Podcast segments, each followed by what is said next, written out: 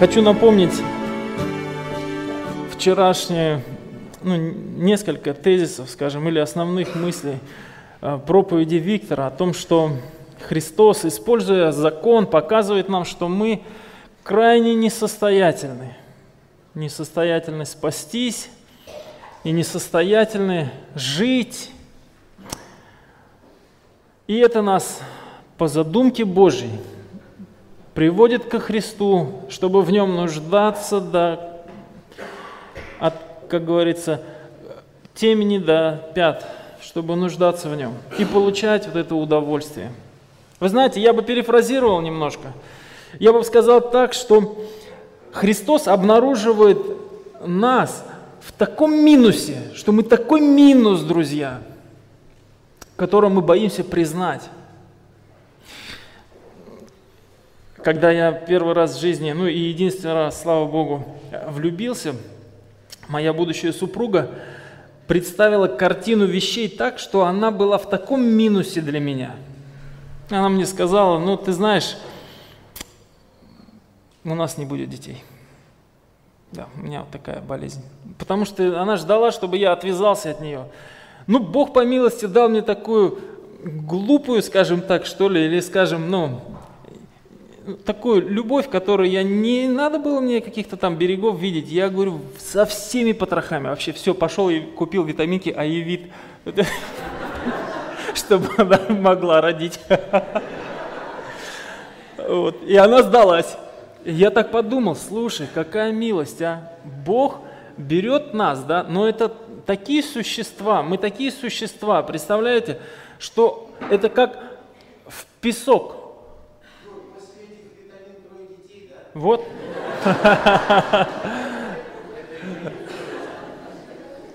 Бог нас берет такими, как вот вчера брат Виктор проповедовал, да, это как если бы вот вам пришлось на свои плечи взвалить человека, который имеет где-то 26 диагнозов, которые не излечиваются. Ему надо ставить зубы, жилье купить, ему надо там все это вылечить. И еще знаете, что его надо сделать счастливым. Это невыносимо, это невозможно. Вот мы где-то в 48 степени еще хуже минус, понимаете, да? И Христос нас берет к себе. И я хочу с вами размышлять сегодня из послания к Ефесянам. Мы будем смотреть в основном на первые три главы и посмотрим, на какое удивительное богатство указывает Иисус Христос. Вы знаете, интересный факт из жизни нашей республики вот в чем заключается – в 912 году, в 1912 году один охотник в поисках добычи раскапывал нору куницы недалеко от деревни Старый Сибай. Он обнаружил необычно тяжелую красную глину с кристаллами перита. Узнавший об этом житель другой деревни, Новый Сибай, его имя вошло в историю, это Амир Худайбердин, отобрал несколько мешков этой глины и отвез их на анализ ученым. Исследования показали наличие в глине железняка и с примесями золота и серебра. Геологи приступили к разведке, и важное открытие не заставило себя долго ждать. В 1915 году была пробита разведочная шахта глубиной 42 метра. Результат превзошел все ожидания. Месторождение оказалось на редкость богатым. Вы понимаете, что сегодня это один из самых больших карьеров в мире, его диаметр порядка двух километров, а глубина больше 500 метров. Кто не был там, там есть такая небольшая смотровая площадка, когда ты на нее выходишь, эта глубина, эта чаша, она просто тебя затягивает туда. Это удивительное зрелище. Я несколько раз был в Сибае. Там образовался город, благодаря этому карьеру порядка 60 тысяч его населения. Еще там есть аэродром. И вы знаете, Христос, вот, да, это как такой удивительный карьер с богатствами, да, который Он по благодати с удовольствием дает призванным, тем, кого спасает. и мы не можем его исчерпать.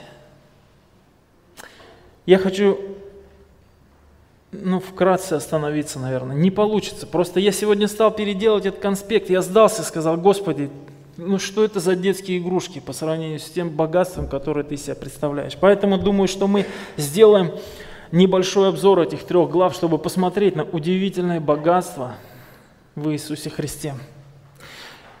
Подумайте вот о чем. Что имел в виду Господь Иисус Христос, когда через апостола Павла в первых трех главах, вы знаете, да, там 66 стихов, 26 раз сказано слово «во Христе» или «в нем», или эквивалент этой фразы. Он хотел сказать о себе, что это такое во Христе. И когда апостол Павел говорит, как бы дает оценку своему служению, а, то вот что интересно Павел говорит. Он говорит, что ему дана удивительная благодать благовествовать неисследимое богатство Христова. В третьей главе он так оценивает свое служение. Благовествовать неисследимое богатство Иисуса Христа. Вот это неисследимое богатство э, начинается в первой главе. Вы знаете, когда мы представляем себе определенный ну, набор инструментов, набор, скажем, богатств, он всегда соответствует задаче. Ну, я вот вам пример приведу такой. Вам, допустим, надо покрасить забор – и это определяет набор инструментов. Вы представляете, вас нанимают накрасить, покрасить забор и говорит, вон там тележка, возьми вот эту тележку, будешь пользоваться ну, всеми инструментами. И вы заглядываете в эту тележку, ну краска так, понятно, кистик, кисть, валик, там перчатки, растворитель, так дальше. И мы смотрим в эту тележку, и там костюм аквалангиста, противотуманная фара, ИК-фурьест, спектрфотометр, молотый кориандр, аппарат УЗИ и гиперболический турбованфлюктор. И ты понимаешь, так, стоп, стоп, стоп, подожди, покрасить забор? Или я не представляю, что делать надо? Или вот это вообще что-то непонятное обуза таскать надо это все за собой? Вот так я себя в такой ситуации нахожу, когда я от, ну, отвожу взгляд от Христа. Я себя нахожу в таком состоянии, что я знаю, что это куча богатства есть, там что там, усыновление, там еще что, искупление, да, да, прощение крови, конечно, это все понятно. Ну вот сейчас, сейчас я несчастлив, сейчас я не ощущаю себя богатым человеком, обогащенным Господом так, чтобы я мог сказать, что там мир мне предлагает сегодня, чтобы отнять мое счастье, болезнь, скудость, безденежье, тюрьма вообще мизерно, не вижу угрозы, понимаете, да? Вот что говорит христианин, который переживает удивительное откровение Божие, что мы, как сыны, богаты в нем. И 9 из 10, я себя, к сожалению, нахожу в таком состоянии, что мне надо, у военных есть такой термин, рекогностировка на местности, это когда десантника бросает куда-нибудь в лес, допустим, да, он должен определить, так, север там, так, так, здесь база там, здесь надо вот это задание сделать. Понимаете, что делает христианин? Он а, а, а, вваливается в какое-то искушение, как говорит апостол Яков, и он начинает думать, так, подожди, где я, где я? И он, как этот ученик в лодке, он начинает вычерпывать из лодки воду, потому что что? Потому что надо скорее, надо доплыть, надо остаться христианином, надо здесь вот не сделать то или другое. А Иисус говорит, стой, друг мой, да я вот здесь рядом сплю, идем. Я богат, чтобы это сделать. И когда мы останавливаемся, когда у нас не получается десятки раз, может быть, что-то, мы к Нему приходим и говорим, не могу, Господь, не могу. И Он говорит, ну, наконец-то, я же могу. И знаете, мы начинаем обнаруживать, что Христос так богат, и Он этим богатством полностью поделился с нами. Он ввел нас во Христа, Бог вводит, спасая во Христа, в котором несметные богатства. И вот что мы смотрим с вами. Мы видим, что первые три главы, они показывают нам, что это за чудо Божьего призвания. Вы помните, как э, начинается четвертая глава послания к Ефесянам? Апостол Павел говорит, умоляю вас милосердием Божьим э, поступать достойно звания, в которое вы призваны. Вот это слово «звание» и в которое вы призваны, звание и призваны, это одно и то же слово. И в первых трех главах Павел показывает, что же за это удивительное призвание, в которое нас призвал Господь. И мы видим в первых трех главах, что он говорит во Христе, во Христе, в нем. Так, мне чудо-машину дали, которая не работает, поэтому я включу старую свою технику. Интересов меня будет ругать, конечно.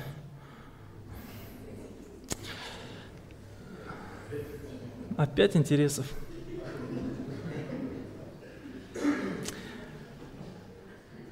И вот это слово богатство, слово богатство а, апостол Павел использует пять раз в этом послании, когда он говорит о том, что мы искуплены кровью, и нам прощены грехи по богатству благодати Его.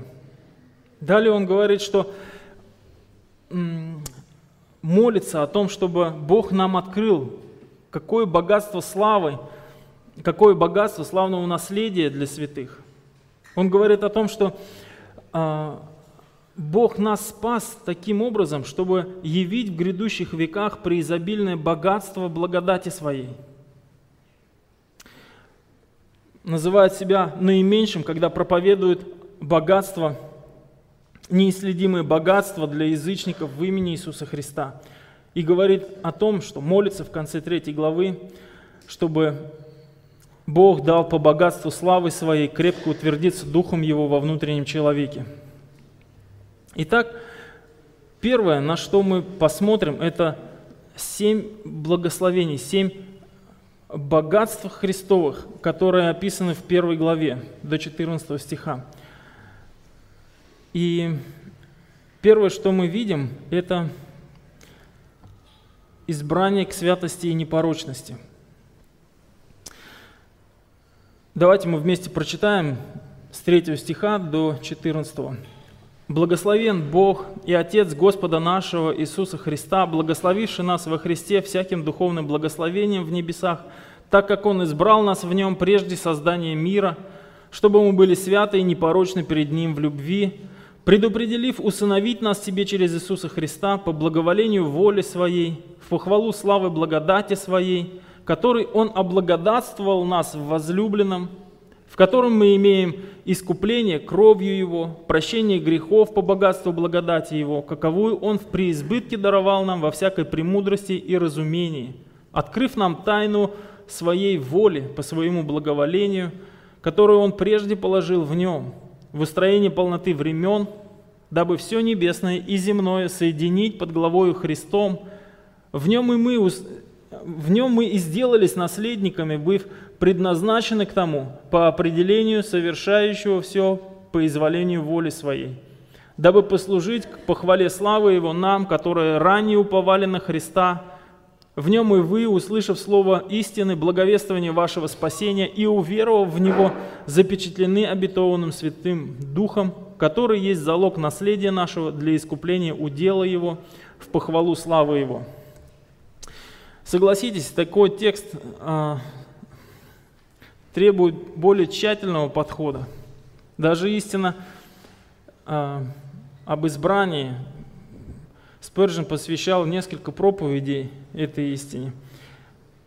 Я думаю, что эти духовные благословения во Христе, которым Бог благословил верующих, это как то, что обязательно пригодится нам в жизни, или то, без чего жизнь не получается, христианская жизнь не получается. И посмотрите, вот эта истина об избрании, да, Он избрал нас в Нем прежде создания мира, чтобы мы были святы и непорочны перед Ним в любви. Она не поддается вычислительным способностям человека. Это как бы нерешаемое уравнение, которое, вопреки всего, работает. Как шмель, он не должен летать по законам аэродинамики, которые нам сегодня известны, но он летает. Или как свет, которым мы пользуемся, он есть, но мы не можем никак решить, это все-таки свет или это все-таки волна или частица, потому что он ведет себя как частица, и в это же время он ведет себя как волна. И однажды Спержин так определил даже не определил, наверное, а свое представление о избрании так представил. Он говорит, это знаете как? Это как арка в небеса. На одной стороне написано, которая обращена к миру. «Придите ко мне, все труждающиеся и обремененные, и я успокою вас, и приходящую ко мне не изгоню». А когда входишь в эту арку, на обратной ее стороне – написано, и уверовали все, которые были предуставлены к вечной жизни.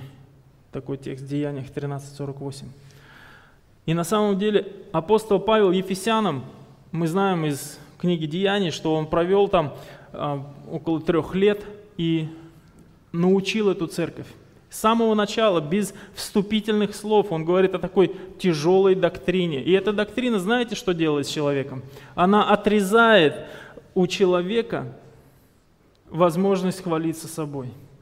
Это как бытие 1.1 начинается с того, что вначале Бог сотворил небо и землю, и когда человек читает, он встает перед выбором или поверить этому, потому что это изучить, выяснить, как-то вычислить нельзя, или просто отвергнуть эту книгу.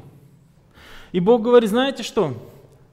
За всех я умер, всех зову, вас посылаю всем сказать, чтобы вы обратились, потому что Бог не хочет, смерти ни одного грешника.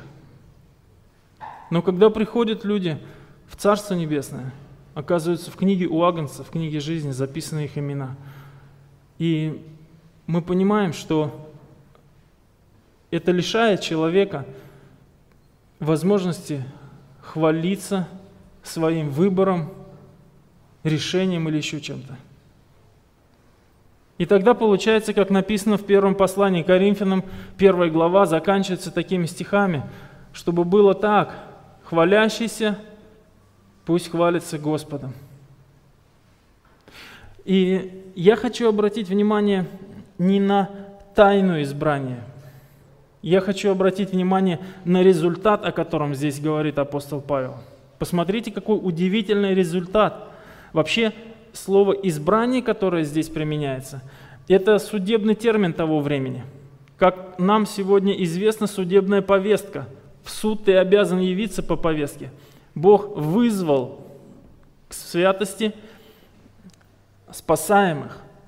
Святость и непорочность – это не цель, к которой Он нас избрал – Вчера Виктор говорил о трех типах христиан и говорит, что многие христиане спасаются по благодати, по вере, но живут делами. И вот в этой модели очень распространенный такой взгляд на этот текст, что Он нас избрал, чтобы мы были святы и непорочны. Вы поняли?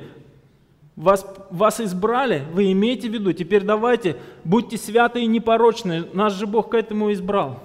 Но вот что интересно – Бог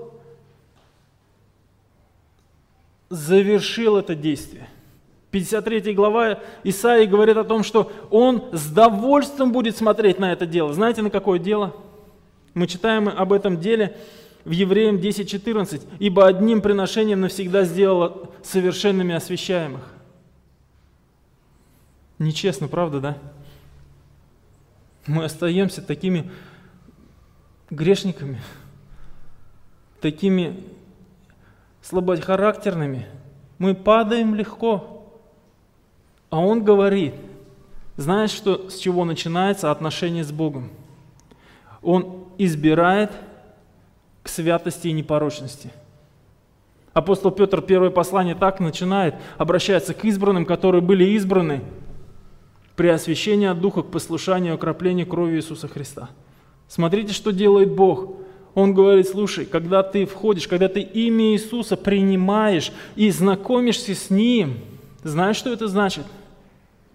Что спасение дается с полной гарантией. Там уже решен вопрос. Что это такое святость и непорочность, которую Бог решил, спасая грешника? Помните, кто может пребывать на Святой горе? Это, по-моему, 14 псалом. Это такой, который не порочен. К Богу может приблизиться тот, кто не порочен. В наших душах всегда живет желание оправдаться, всегда живет желание сказать, да я здесь не виноват. Посмотрите, это дети сегодня говорят, я не виноват, сбежал из школы, украл из портфеля там телефон, еще чего-то сделал, там в школе заморал стул учителя, он сел весь в белилке, но он не виноват. Зачем? Откуда такое желание быть не виноватым? Да просто когда мы были созданы, в наших душах остались отпечатки вечности. Мы хотим быть невиноватыми. Но совесть нам всегда говорит, ты виновен. И Господь, когда нас избрал к спасению, знаете, что Он сделал? Он сказал, больше не виновен. Восьмая глава Римлянам о чем говорит? Начинается она так. И так больше нет никакого чего? Осуждения тем, которые в Иисусе Христе. Посмотрите, какая вещь избрание к святости и непорочности, вот эта завершенность вопросом со святостью и непорочностью делает наш приход к Богу, к престолу благодати, как апостол Павел дальше в третьей главе будет писать, дерзновенным этот приход он делает. Открытый доступ мы имеем к престолу благодати. И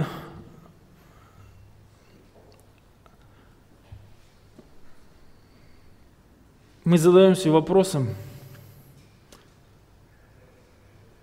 почему Бог называет меня, грешника, святым и непорочным в Иисусе Христе? Если вы себе ответите на вопрос, верю ли я, что Бог на меня смотрит, как на человека, который свят и непорочен, скажите откровенно, не поворачиваются уста сказать, да? Мне, я что ли свято непорочен? Почему Бог нас вводит в такой статус? Почему такой огромный аванс Бог дает? Первое послание Коринфянам 1.9. Верен Бог, который что сделал? Призвал нас в общение Сына Своего.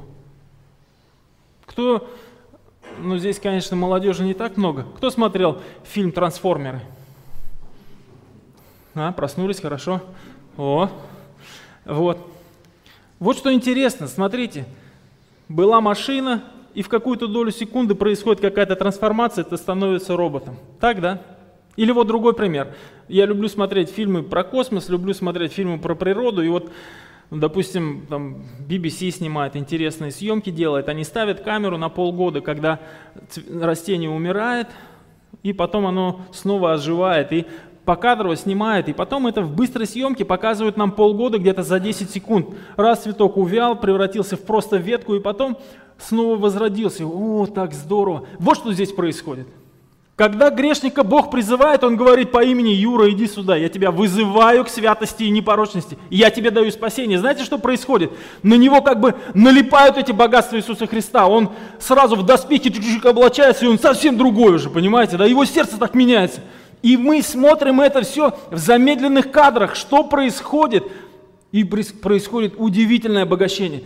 Смотрите программу, может быть, или кто-то видел, а, на 10 лет моложе или что-то там, когда человеку делают там все-все-все, все-все, и он о, преображается, да? И мы такие, о, 10 лет моложе, вот это да. Вы представляете, что это такое спасение, которое дает Господь? Из какого огромного минуса Он нас выводит в такой плюс, если, честно говоря, не была бы здесь в 15 стихе молитва апостола Павла, чтобы Бог дал нам духа премудрости и откровения, чтобы это уразуметь, а Бог просто бы нам это открыл, да, то с нами было бы, знаете что, о чем предупреждал Моисей Бог, он говорит, покажи мне славу свою, Бог говорит, с ума сойдешь.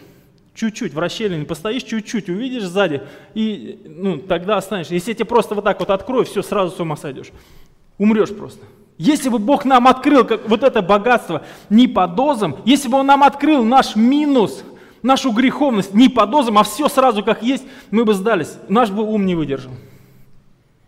И Бог говорит, знаете, что я вам сделал? Прежде чем, как вы осознанно начали называть имя Иисуса Христа, когда вы пришли, когда вы меня узнали, вкусили, что я и есть хлеб жизни, произошло избрание к, спасе, избрание к святости и непорочности. Один раз навсегда святый и непорочный. Всегда можете приходить к престолу благодати. Никогда в жизни не встретитесь с обвинением, которое вас в ад повергнет. На вашей дороге в жизни ради имени Иисуса Христа теперь никогда не встретится обвинение, которое вас уведет в ад. Представляете, что это такое? Автомобилисты, представляете, получить такую штучечку, чтобы никогда не встретить гаишника – Вау, вообще, да? Никогда, чтобы камера не сняла, никогда гвоздь, чтобы не был. О, да. Или сестры, получаете такую штуку, дома вешаете, и никогда не надо готовить. Приходишь, и все уже накрыто. Скатерть самобранка. Вот это да, вот это богатство. Вот давай, давай, дальше говори об этом. Да? Господь говорит, нет, слушай, я тебе даю полноправный приход к Богу всегда. Почему? Я тебя сделал святым и непорочным перед моим лицом. Всегда? Да, навечно, всегда.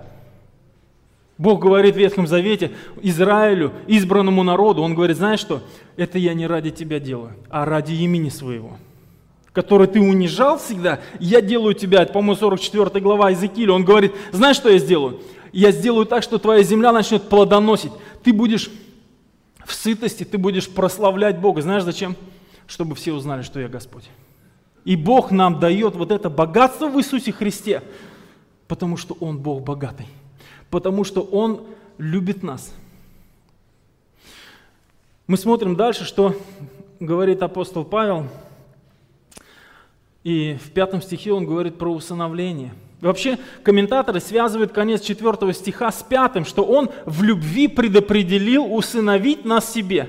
Подумайте об этих словах предопределив усыновить нас себе через Иисуса Христа по благоволению воли Своей, в похвалу славы благодати Своей, которой Он облагодатствовал нас возлюбленным. Усыновление у нас – это когда мы изменяем в документах э, сведения о, ну скажем, принадлежности человека. Когда Бог усыновляет нас, когда Бог нас усыновляет, Он – делает нас, как написано во 2 Петра 1.4, причастниками божеского естества. Или апостол Иаков говорит о том, что Он, восхотев, родил нас словом истины, чтобы мы были некоторым начатком Его. Понимаете, да? Бог сделал нас своими детьми не по документам. Он нас сделал своими детьми так, что вложил частицу своей природы в нас – и я теперь хочу обратить ваше внимание на некоторые, ну, второстепенные слова здесь. Да, мы же как бы на главном ориентируемся слова. Ну вот посмотрите на такое второстепенное слово по благоволению воли своей. Что это такое благоволение воли своей? Удовольствие. Он нас усыновил с удовольствием. Мы когда оказываем доброе дело какое-то, да, нередко так получается, что оно проходит через призму такого, ладно уж, представляете, Бог не так. Он усыновлял каждого спасенного с удовольствием. А вот что это такое в шестом стихе. В похвалу славы благодати своей. То есть знаете, о чем это говорится? Да, это будет прославлена Его благодать, будет восхваляться Его благодать. Но вот с другой стороны, посмотрите, как это выглядит. В похвалу славы благодати своей, да, это Бог этим хвалится. Поднимите руку, кто за последний месяц ходил на школьное собрание и краснел. Я не могу сказать в школе, что мой сынок в похвалу мне. Нет, не могу сказать я краснею, потом иду к престолу благодати и говорю, Господи, я хочу отомстить ему. Помоги мне, я хочу отомстить. Потом прихожу, общаюсь с ним и говорю, сыночек, я тебя очень люблю, я буду бороться за тебя. И Господь дает приобретать его. Ну, на данный момент я не могу сказать, знаете, я хвалюсь. Подумайте, что говорит Господь. Он говорит, знаете что, каждым спасенным я хвалюсь. Это невероятно, друзья. Если бы у вас были специальные очки, которые позволяли преобразовать зрение в ангельское зрение, да, как через духовный мир посмотреть на нас, то нечем хвалиться, слушай, нечем. Просто вот на меня посмотреть, любой аспект жизни взять, нечем хвалиться. Бог говорит, знаешь что? Я так обогатил сыном своим, да, каждого спасенного. Я его взял в свои руки. Знаешь, что теперь? Я теперь им хвалюсь. Мы читаем послание к римлянам, 8 главу, 29 стих, и там он говорит, Бог, знаете, что предопределил каждому спасенному? Быть подобному образу Сына Своего. Зачем? Чтобы Он был первороден, то есть брал первую славу, всю славу между многими братьями. И таким образом Иисус, который мы читаем в Писании, живет в нас Духом Святым, поселился в грешниках, теперь становится предметом похвалы. Бог хвалится в каждом, представляете, спасенном человеке. Он нас усыновил с удовольствием, и еще Он хвалится нами. Это мои дети, Он говорит. Подумайте вот о чем. Что было бы толку, если бы Иисус открыл нам Бога Библии, который стал бы нам не отцом, а только хорошим соседом? Мы были бы похожи на голодных сирот, которые в Рождество смотрят в окна домов, скитаются в оборванные, никому не нужные – а там за окнами, там за окнами тепло, там елочка стоит, знаете, стол накрыт, там родители и дети кушают, и вот они холодные, никому не нужны, ходят и бродят по этому городу. Ну вот представляете, в одном из домов открывается дверь, и Христос говорит, заходи сюда. Отец хочет, чтобы ты с нами разделил эту пищу. И ты подходишь к столу, отодвигаешь стульчик, а там написано Юра Байгузин.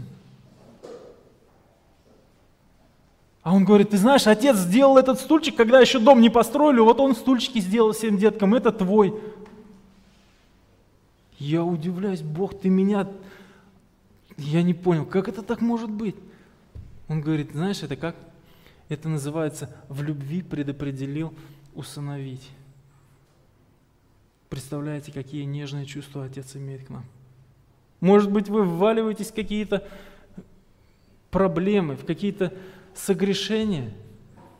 Может быть, вас так и не накрывает счастье жизни.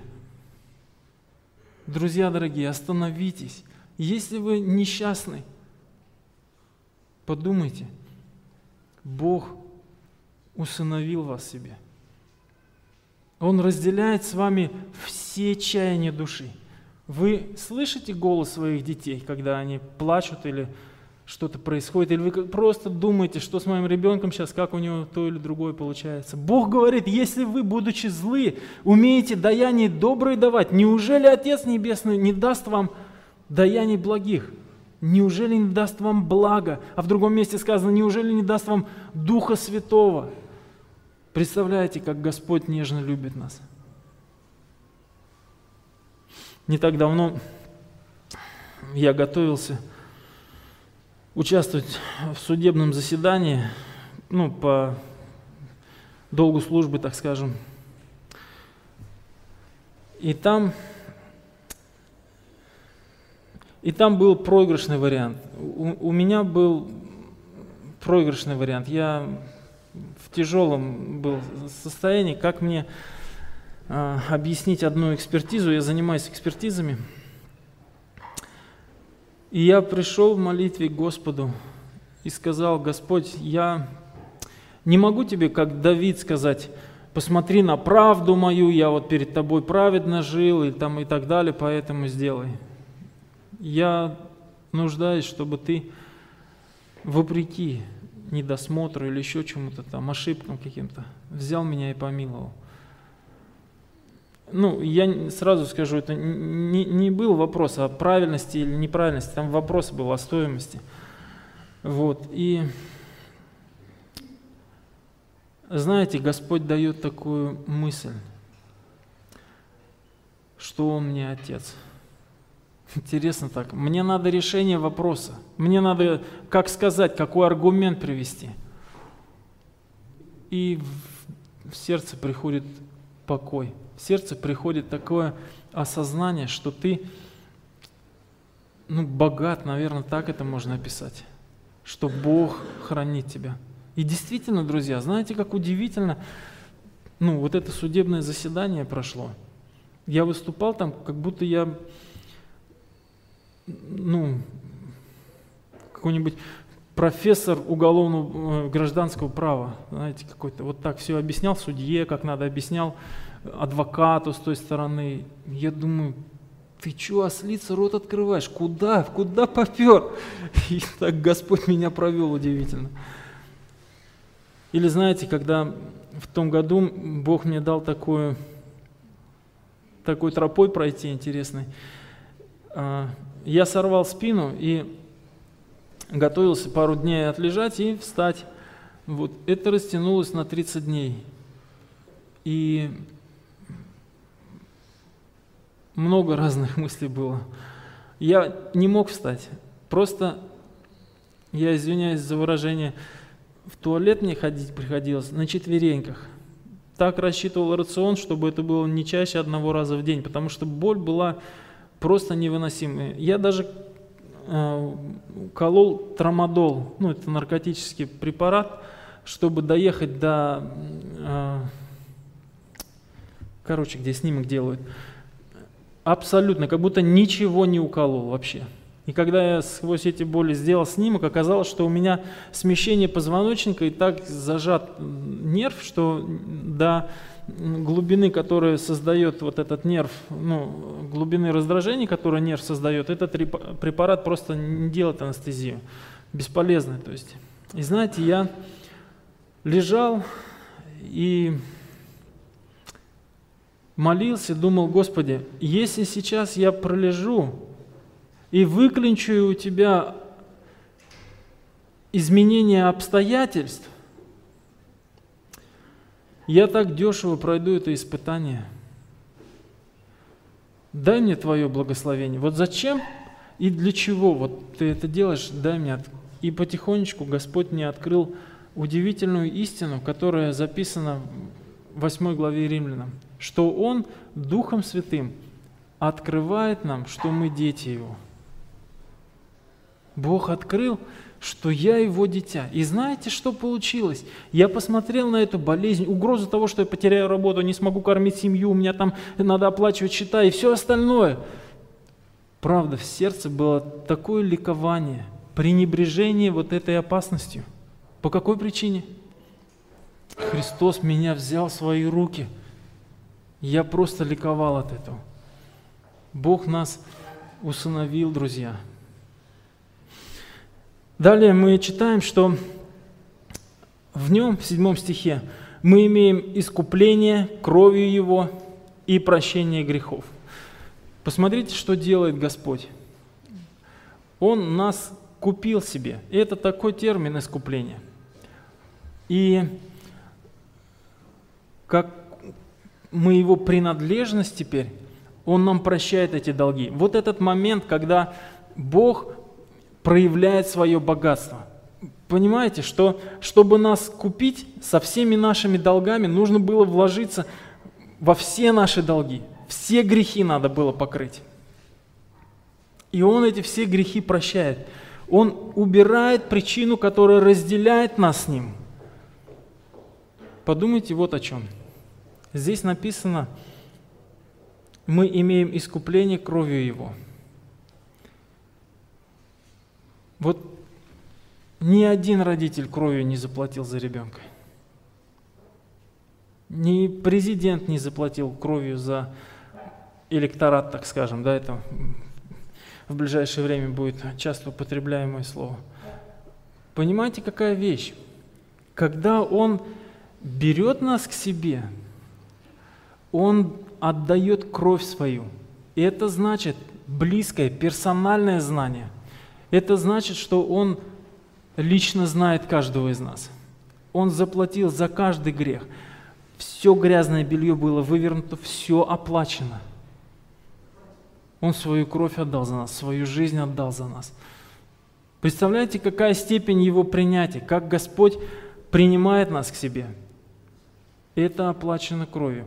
Вы знаете, что интересно? Ни одна религия не предлагает упование, которое связано с кровью, смертью, личной смертью божества. Никто так не может похвалиться таким упованием. Христиане только. Мы только можем сказать, знаете что? Бог, на которого я уповаю, кровью своей заплатил за меня.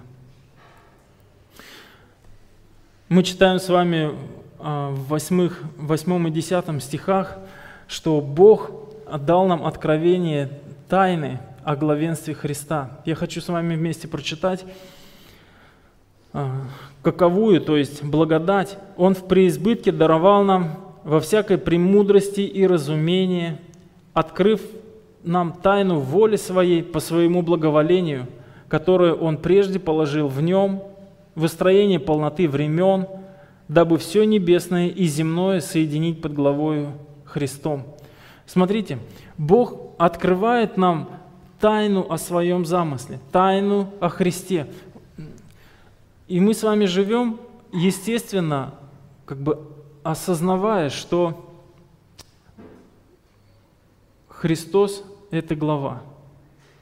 Он глава церкви, и под ним он станет а, царем на земле. Это господин всех господ на земле. Вот это Бог нам дает откровением. Это не упражнением ума дается знание. И что делает эта истина с нами? Когда мы встречаемся с трудностями в жизни, да, когда мы встречаемся, допустим, с давлением начальства какого-то. Однажды тоже у меня была такая ситуация, когда с прокуратуры было, там, было мне предписание. Я так заволновался, думаю, это власть имеющие, они, ну, вот. И я говорю, Господи, Ты главенствуешь. Мне трудно это понять. Мне сейчас трудно взять и положиться на эту истину, что Христос главенствует над ними. Но Бог дает это знание – откровением. Господь говорит, слушай, я тебе скажу это слово.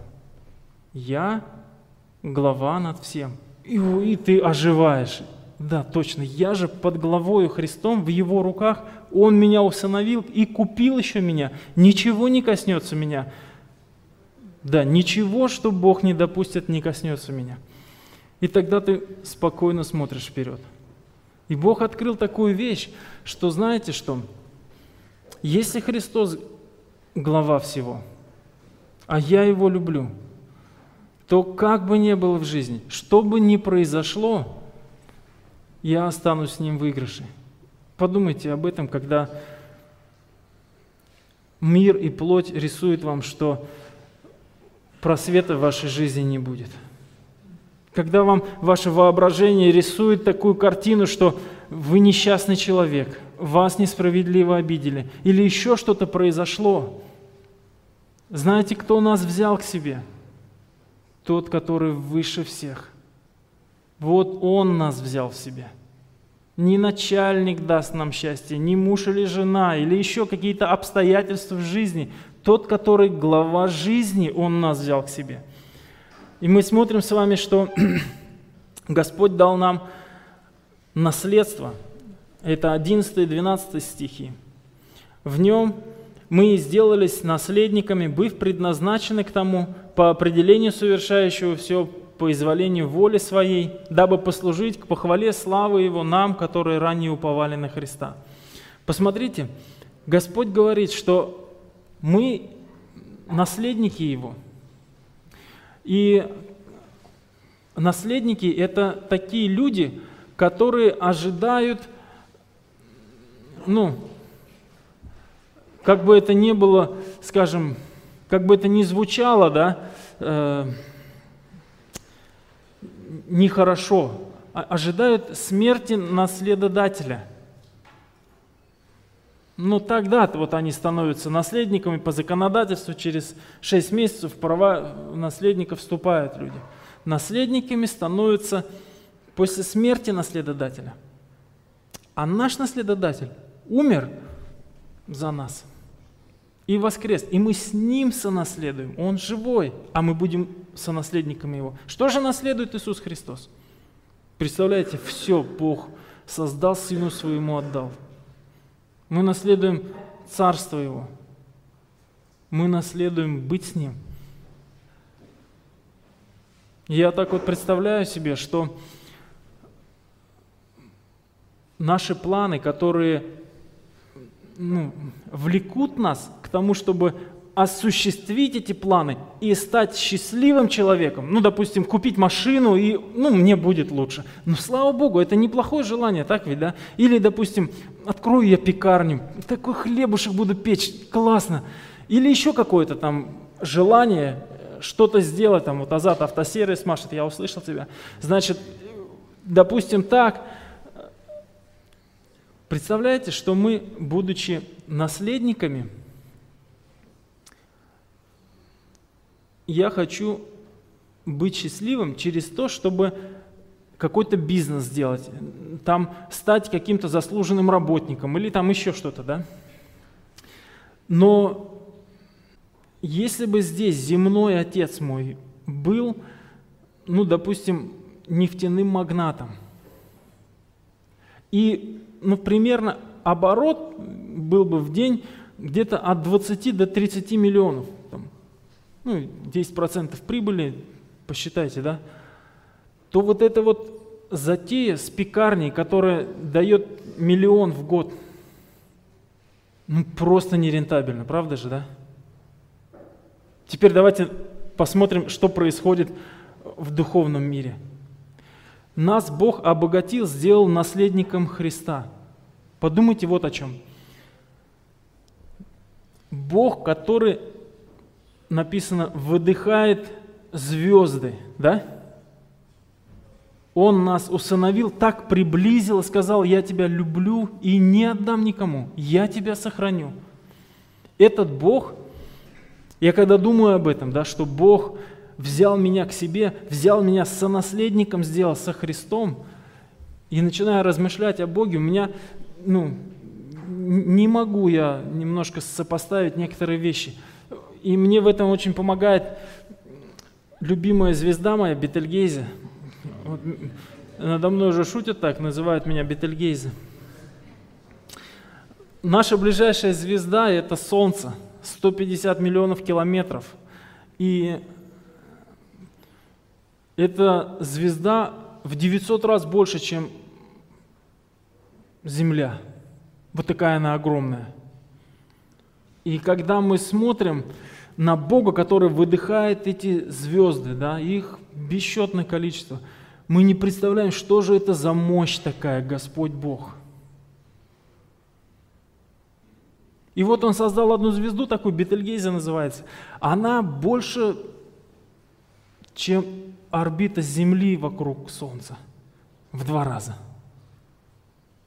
Представляете, я сдаюсь просто, Господи, Ты так велик. Да, Бог так велик. И знаете что? Он говорит, я к тебе обращаюсь со всей нежностью. Зачем? Любит очень Христа.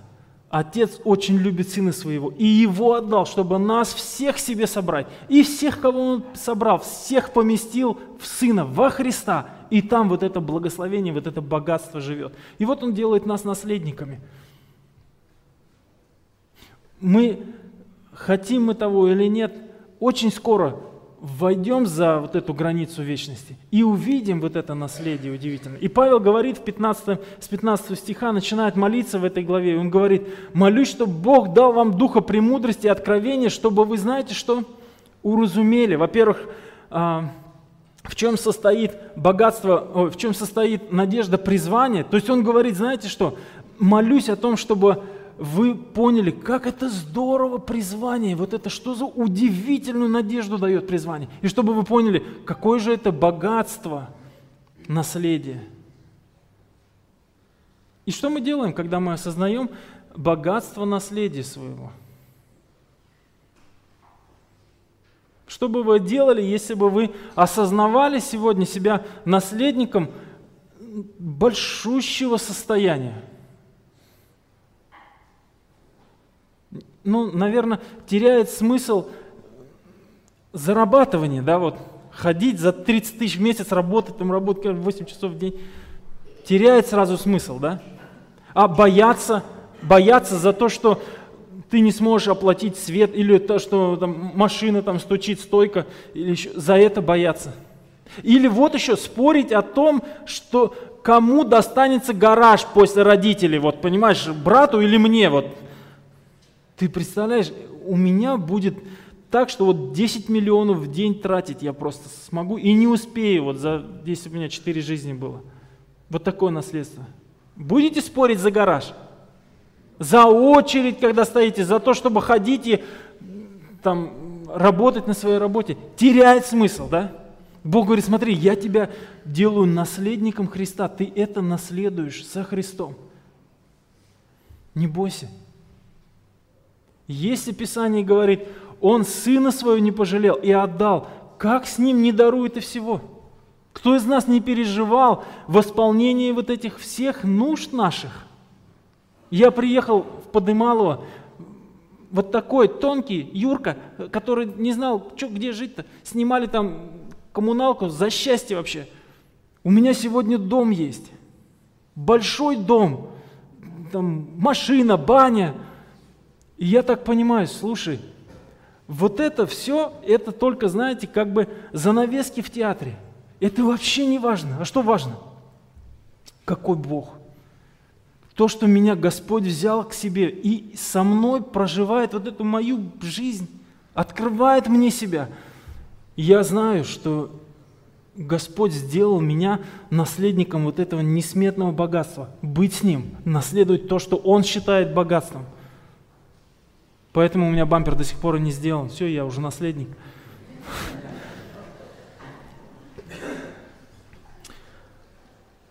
Посмотрите, что написано в 13-14 стихах.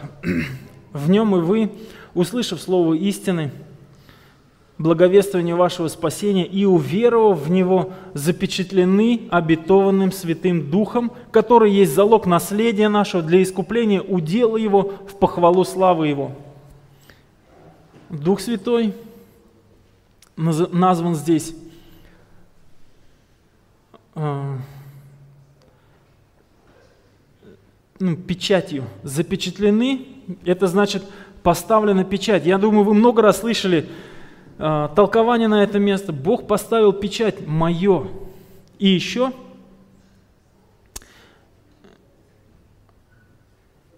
э, Он назвал Дух Святой залогом наследия нашего. То есть это гарантия того, что это будет выкуплено. Бог говорит, не беспокойся, Дух Святой теперь в вас живет. Подумайте об этом. Павел дальше будет молиться, чтобы мы, кроме того, чтобы уразуметь надежду призвания, богатство, наследие, чтобы мы уразумели превосходящую разумение силу Христову, да, которая в нас живет, которой Христос был возрожден. Это сила Духа Святого. И Бог говорит, слушайте, у вас есть вот такое богатство, как Дух Святой, который живет в вас. Что делает Дух Святой? Писание говорит, что Он, когда придет, Он утешитель сам по себе. Он напомнит слова, которые Иисус говорил. Еще знаете что? Он напомнит вам, что вы дети Божьи. Дух Святой хранит нас и открывает нам, что мы с Богом имеем вот эту удивительную связь. Я когда думаю о том, что Дух Святой живет во мне, я понимаю, насколько Бог уничижил себя. Представляете, Дух Святой каждый раз видит ну, то, что я видит, знает, что я чувствую, знает все мои мысли, как я сужу людей или еще что-то делаю. И Он никогда не устает, не изнывает, чтобы приближать меня к Богу, чтобы вести к удовольствию в Господе. Если так можно сказать, мы окунаем Духа Святого да, постоянно в грязь, в которую нам хочется нырнуть. И Господь говорит, ты, я с удовольствием тебя пасу. Усыновление – это мое благоволение. Не кончается оно. В любви я это решение принял. И Дух Святой в нас живет по любви Божьей. И мы, обладатели вот этого богатства, смотрим на, на то, что мы имеем. И иногда думаем, а вот это зачем? Боимся как бы выкинуть из арсенала, сказать, что знаете, в одном магазине видел такую шуточную клавиатуру, она такая розового цвета, написано «клавиатура для блондинок». И вот там, где кнопки есть функциональные, F1, F2, F3, написано «ненужные кнопки». Я думаю, что такая картина, вот эти вот все благословения, которые здесь описываются, оно вот примерно под таким титулом. И знаете, что интересно? Апостол Павел, когда пишет вот эти богатства христиан, он сосредотачивает мнение, э, сосредотачивает наш взгляд на Иисусе Христе. Он говорит, это в нем, это Он дал. Знакомство с этим именем, в нем ты богат. И знаете, что я нахожу? Я нахожу, что христианство – это как бы ученики в лодке, которые сосредоточены на процессе – Ученики до того, когда Иисус успокоил бурю, сосредоточены очень на процессе, очень надо выгрести, очень надо выжить, надо решить эту проблему. А ученики после того, когда Иисус успокоил лодку, успокоил бурю, они сосредоточены на нем. Иисус говорит, мне нужны такие соработники, которые после того, как успокоена была буря, которые говорят, кто же это? Вот это да! Ничего себе он превосходен. И теперь я вас хочу спросить, превосходен ли Иисус в том, что Он нам принес, в том, что Он дает нам? Искупление кровью Его, усыновление. Он сделал нас святыми, Он запечатлел нас Духом Святым, Он сделал нас сонаследниками. Превосходен ли Христос наших всех страхов, превосходнее ли Он обстоятельств, Слушайте, это точно да, это точно да. Конечно же, он превосходнее. Но что получается в нашей жизни? Мы так не живем. Почему? Неужели мы такие все плохие христиане так не живем? Смотрите, что Павел говорит. «Посему, услышав о вашей вере в Иисуса Христа и любви ко всем святым, непрестанно благодарю за вас Бога, вспоминая вас в молитвах моих, чтобы Бог Господа нашего Иисуса Христа, Отец славы, дал вам духа премудрости и откровения к познанию Его, и просветил очи сердца Его, просветил очи сердца вашего, дабы вы познали, чем состоит надежда призвания Его, и какое богатство славы, славного наследия Его для святых, и как безмерно величие могущества Его в нас, верующих по действию державной силы Его. Посмотрите, что делает апостол Павел. Он говорит, вот сейчас, да, вы, у вас это есть, но это без Него не работает. Без Христа это не работает. Знание о том, что это все есть у христиан, без созерцания самой личности Христа это не работает. Но мы просто будем вынуждены сосредотачиваться на процессе каком-то. Чем вы занимаетесь? Чем вы занимаетесь в церкви? Вы будете вынуждены заниматься этим. Вы занимаетесь, может быть, не чем-то в церкви, может быть, просто своим освящением заняты. Будете заниматься этим процессом. Вычерпывать это вот из своей лодочки, то, что не получается, и приходить, всегда приходить к нулю, потому что мы не можем. Христос поэтому в нас живет, поэтому Он нас обогатил, чтобы богатство заработало. Как оно заработает? Писание говорит, не угошайте Духа Святого. Почему? Дух Святой приводит в действие вот эти все богатства. Они начинают работать, усыновление, искупление, освящение, то, что Он нас сделал святыми. Подумайте, что происходит с нами. Дух Святой всегда обращается к этому новому человеку, который не может жить в грехе. Откуда это? Это Бог так сделал, понимаете, да? Это так сделал Христос. Он нас изменил так, что мы теперь, ну, ну не можем, вот тяжело, невозможно жить, пока ты не исторгнешь этот грех. Это делает Господь. Друзья мои, если зная богатство, у вас не получается ликовать об этом, не получается. Может быть, даже я не, не буду говорить, что это для всех одна шкала, там, вот все ликуйте. Нет. Если удовольствие от общения со Христом ваша душа не переживает, это как удивительный фимиам, который при э, рассматривании в таких духовных очках видно, фимиам этот уходит, удовольствие быть с Господом. Что произошло с учениками на горе Преображения? Они занимались каким-то процессом, надо было там что-то делать скорее. Знаете, что они делали? Они говорят, так хорошо нам с тобой, Господи. И вот этот фимиам, удовольствие быть с Богом был у них. Отец нас призвал к Иисусу Христу, Отец нас призвал в общение Сына Своего. Знаете зачем? чтобы мы переживали, как бы если мы а, даем в духовный мир какие-то импульсы, подумайте об этом. Есть такая звезда пульсары, ну, если таких звезд много, и они очень быстро вращаются и сокращаются и, и разжимаются. Если свет, который от них исходит, перевести в звук, то это получится как барабанная дробь. И они говорят, знаете что, Бог удивительно велик, Он чуден, ну, если так можно сказать образно. Наши души говорят. Наши души, друзья, говорят в духовный мир. Вот ангелы и бесы, они видят, что мы говорим в духовный мир. И мы говорим в духовный мир, я вычерпываю, я очень хорошо вычерпываю, смотри, рано стою, это все делаю, я вычерпываю, у меня все получается, здесь вот работать, я занимаюсь проповедью, у меня вот тогда подготовка, это все хорошо. Но где вот эта маленькая струйка фимиама об удовольствии о Христе?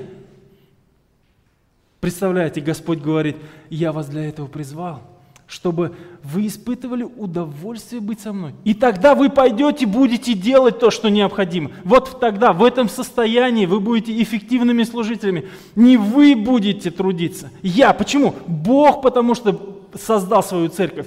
Понимаете, мы когда пришли в церковь, и сейчас у молодежи, наверное, есть, у меня когда-то были видения, какое должно быть служение, какая церковь, я наколбасил, как известно, делов, да? Но Бог делает церковь, друзья. Бог делает из моей жены ту прекрасную, которую Он хочет видеть. Знаете, что Он со мной делает? Он говорит, знаешь что, ты разве забыл, что ты глиняный сосуд, и это сокровище мы носим в глиняных сосудах. Не претендуй на сокровище, ты глиняный сосуд, а сокровище в тебе хочет быть. Кто? Христос. И поэтому Он говорит, знаешь что, не угошай Духа Святого, не угошай у тебя есть все богатство. Павел, Петр говорит во втором послании, что нам даровано все потребное. Все богатство у нас есть, все богатство небесное, понимаете, да? Кто это богатство небесное? Это Христос. Друзья мои, мы не вправе, христиане, которые слышат Слово Божие, вкушают хлеба небесного, мы не вправе не переживать удовольствие общения с Ним. Вы можете не петь, или не проповедовать, или еще что-то. Это будет плохо для церкви, потому что церковь нуждается и в пении, и в проповеди, и всем остальном. Но церковь очень нуждается в вашем удовлетворении во Христе, друзья. Церкви вот так нужно сегодня, чтобы они пришли и увидели людей, которые говорят, ты знаешь, я обладаю Христом. Христос мой Спаситель, это драгоценность моя, поэтому мне не интересно развить новый бизнес, получить статус какой-то или еще чего-то. Это все стоит на третьем, пятом месте, если получится. Христос моя драгоценность. И что тогда? Как мы читаем в 4 главе послания к Ефесянам? Он дает дары, друзья – кому какой дар он дает. И тогда вот эти дары начинают работать. И что получается в церкви? Кто какой имеет дар, тот работает так. А чем церковь занимается? Мы туда подойдем, у нас осталось 15 минут. Только вкратце скажу. Смотрите, первая глава нам говорит о том, что Христос Он обогащает нас. Это небесное благословение в небесах. Если вы посмотрите на вторую главу послания к Ефесянам, она вся состоит в контрасте. Были мертвые духовно, стали живые, так, да? Угождали себе плоти, сейчас служим Христу на, на добрые дела. Были на земле служителями сатаны, Он сделал нас, посадил на небеса. Были чужим народом, стали своими. Были далеко от Бога, стали близки. Вся вторая глава посвящена вот этому изменению, контрасту, которое делает Господь. Господь такое производит перемену, которая нам просто невообразима, которая нам недоступна. Это Бог делает с нами. А посмотрите, что говорит нам третья глава. В третьей главе мы с вами читаем, что Павел, он разъясняет церкви, как тот домостроитель, которого Бог поставил, он разъясняет церкви неисследимое богатство Христова. В чем оно заключается? – в том, что теперь иудеи, те, которые избранный народ, которые Бога знали, которым принадлежали и обетование, и защита Божья, и все благословения, что теперь язычники с ними составляют одно тело. Теперь имеет тот же доступ. Язычникам открыто удивительное богатство Христа. Вот он говорит, что я проповедую. И теперь мы с вами делаем такое практическое наблюдение. Ну и что из этого, что Теперь язычникам есть такое богатство, как Христос. Смотрите, что говорит апостол Павел. Опять в 15, э, э, в 3 главе он молится после разъяснения вот этой вот истины и говорит, посему, а, для сего, с 14 стиха 3 главы, преклоняю колени мои перед Отцом Господа нашего Иисуса Христа, от которого именуется всякое Отечество на небесах и на земле, да даст вам по богатству славы своей крепко утвердиться Духом Его во внутреннем человеке, верой вселиться Христу в сердца ваши, чтобы вы, укорененные и утвержденные в любви, могли постигнуть со всеми святыми, что широта и долгота, и глубина, и высота, и уразуметь превосходящую разумению любовь Христову, чтобы вам исполниться всей полнотой Божией.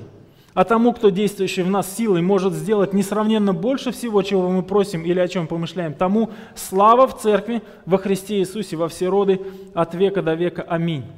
Посмотрите, что делает Павел. Павел заканчивает в третьей главе доктринальную часть. Павел заканчивает говорить о том, что же за богатство это в Иисусе Христе. Дальше в четвертой главе он начнет говорить как же это богатство проявляется в жизни христианина? Как в норме христианской проявляется Христос? И он показывает в 4 главы, что это устройство церкви, что это святая жизнь, что это благовестие, что это пода... Э, когда мы податливы Духу Святому, противостоим врагу. Это все на своем месте. Но что он говорит, когда а, заканчивает ну, объяснять богатство Христова? Знаете, что он говорит? Он говорит, что молюсь, чтобы Христу вселиться в сердца ваши. Вот это слово «вселиться», оно применялось к странникам. Вы знаете, да, что раньше не было так много гостиниц, людей принимали в домах, что это странник, который поселяется на долгое время. Неизвестный период времени, не, день-два. Подумайте об этом.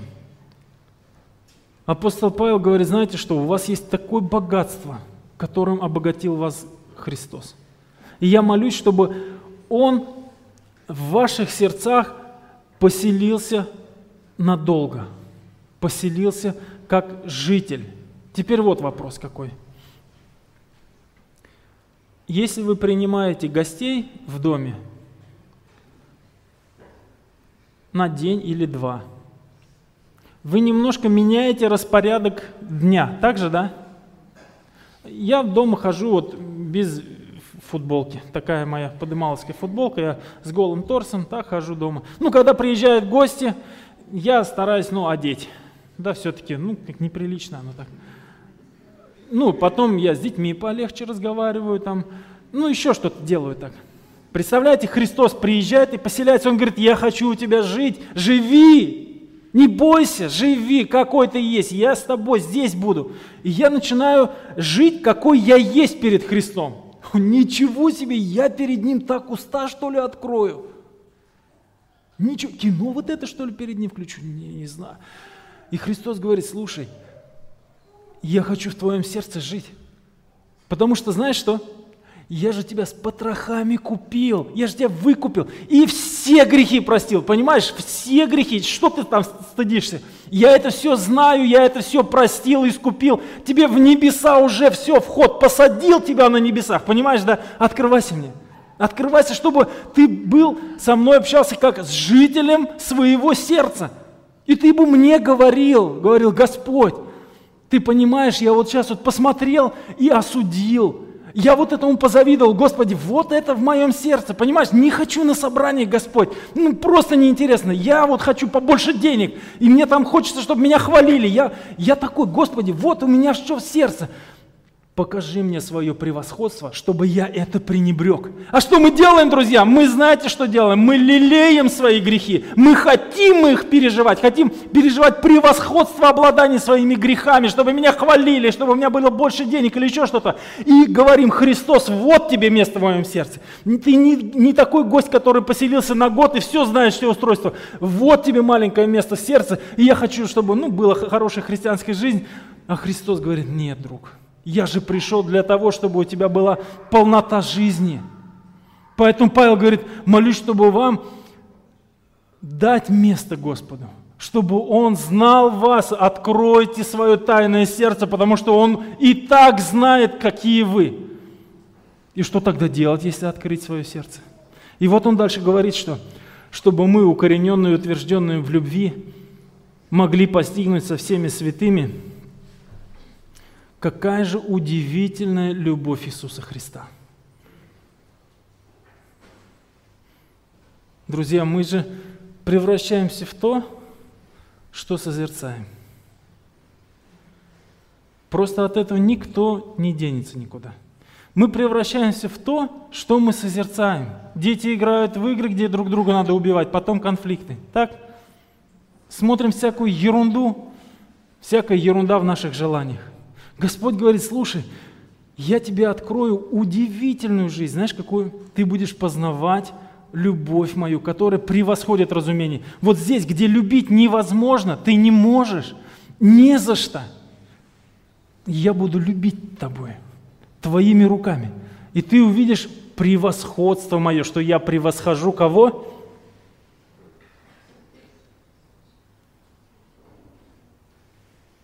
Тебя.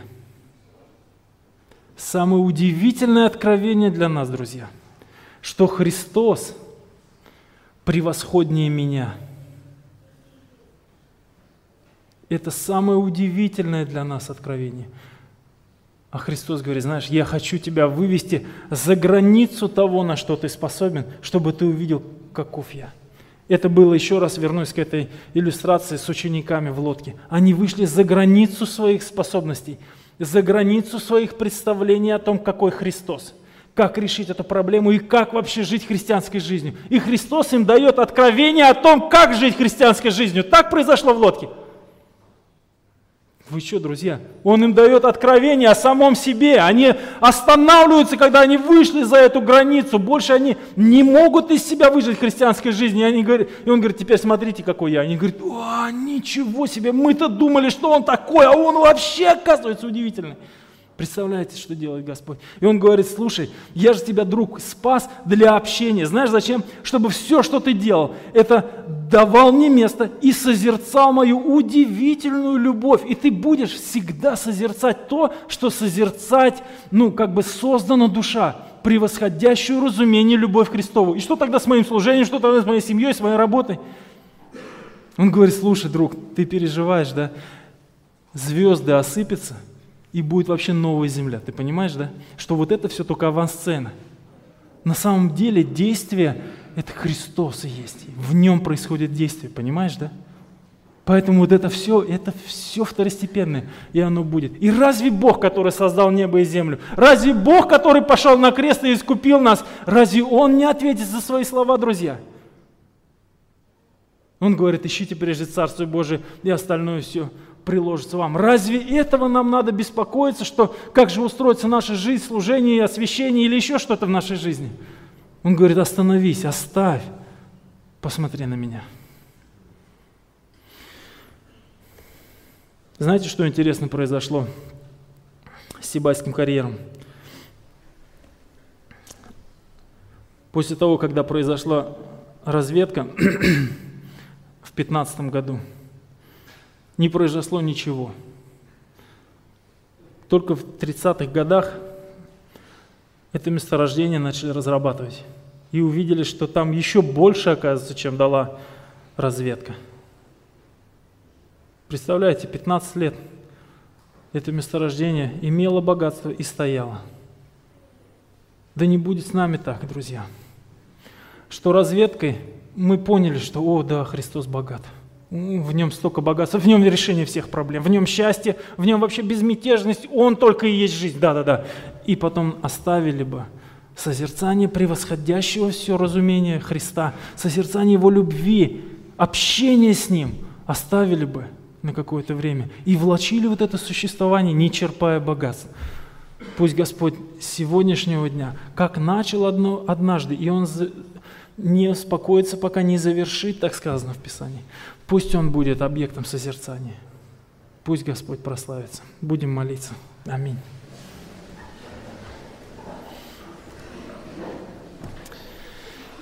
Господь милосердный, открой нам, Господь, что мы дети Твои, а Ты наша удивительная жемчужина, драгоценность, обладая которой мы даже не можем вместить, вместить всего счастья, Господи. Мы такую радость переживаем, когда Ты нам открываешь, что Ты Бог наш, который все за нас сделал, Господь, искупил, и теперь с нами проживаешь. Господь, благослови, чтобы мы были увлечены Твоей личностью, чтобы мы по-настоящему в глубине сердца хвалились бы Тобой, Господь. Да будет открыто сердце наше пред Тобой, Господи, Благослови, чтобы мы были народом, который увлечен Тобой, Господи. Славим Тебя, Бог наш, во имя Иисуса Христа. Аминь.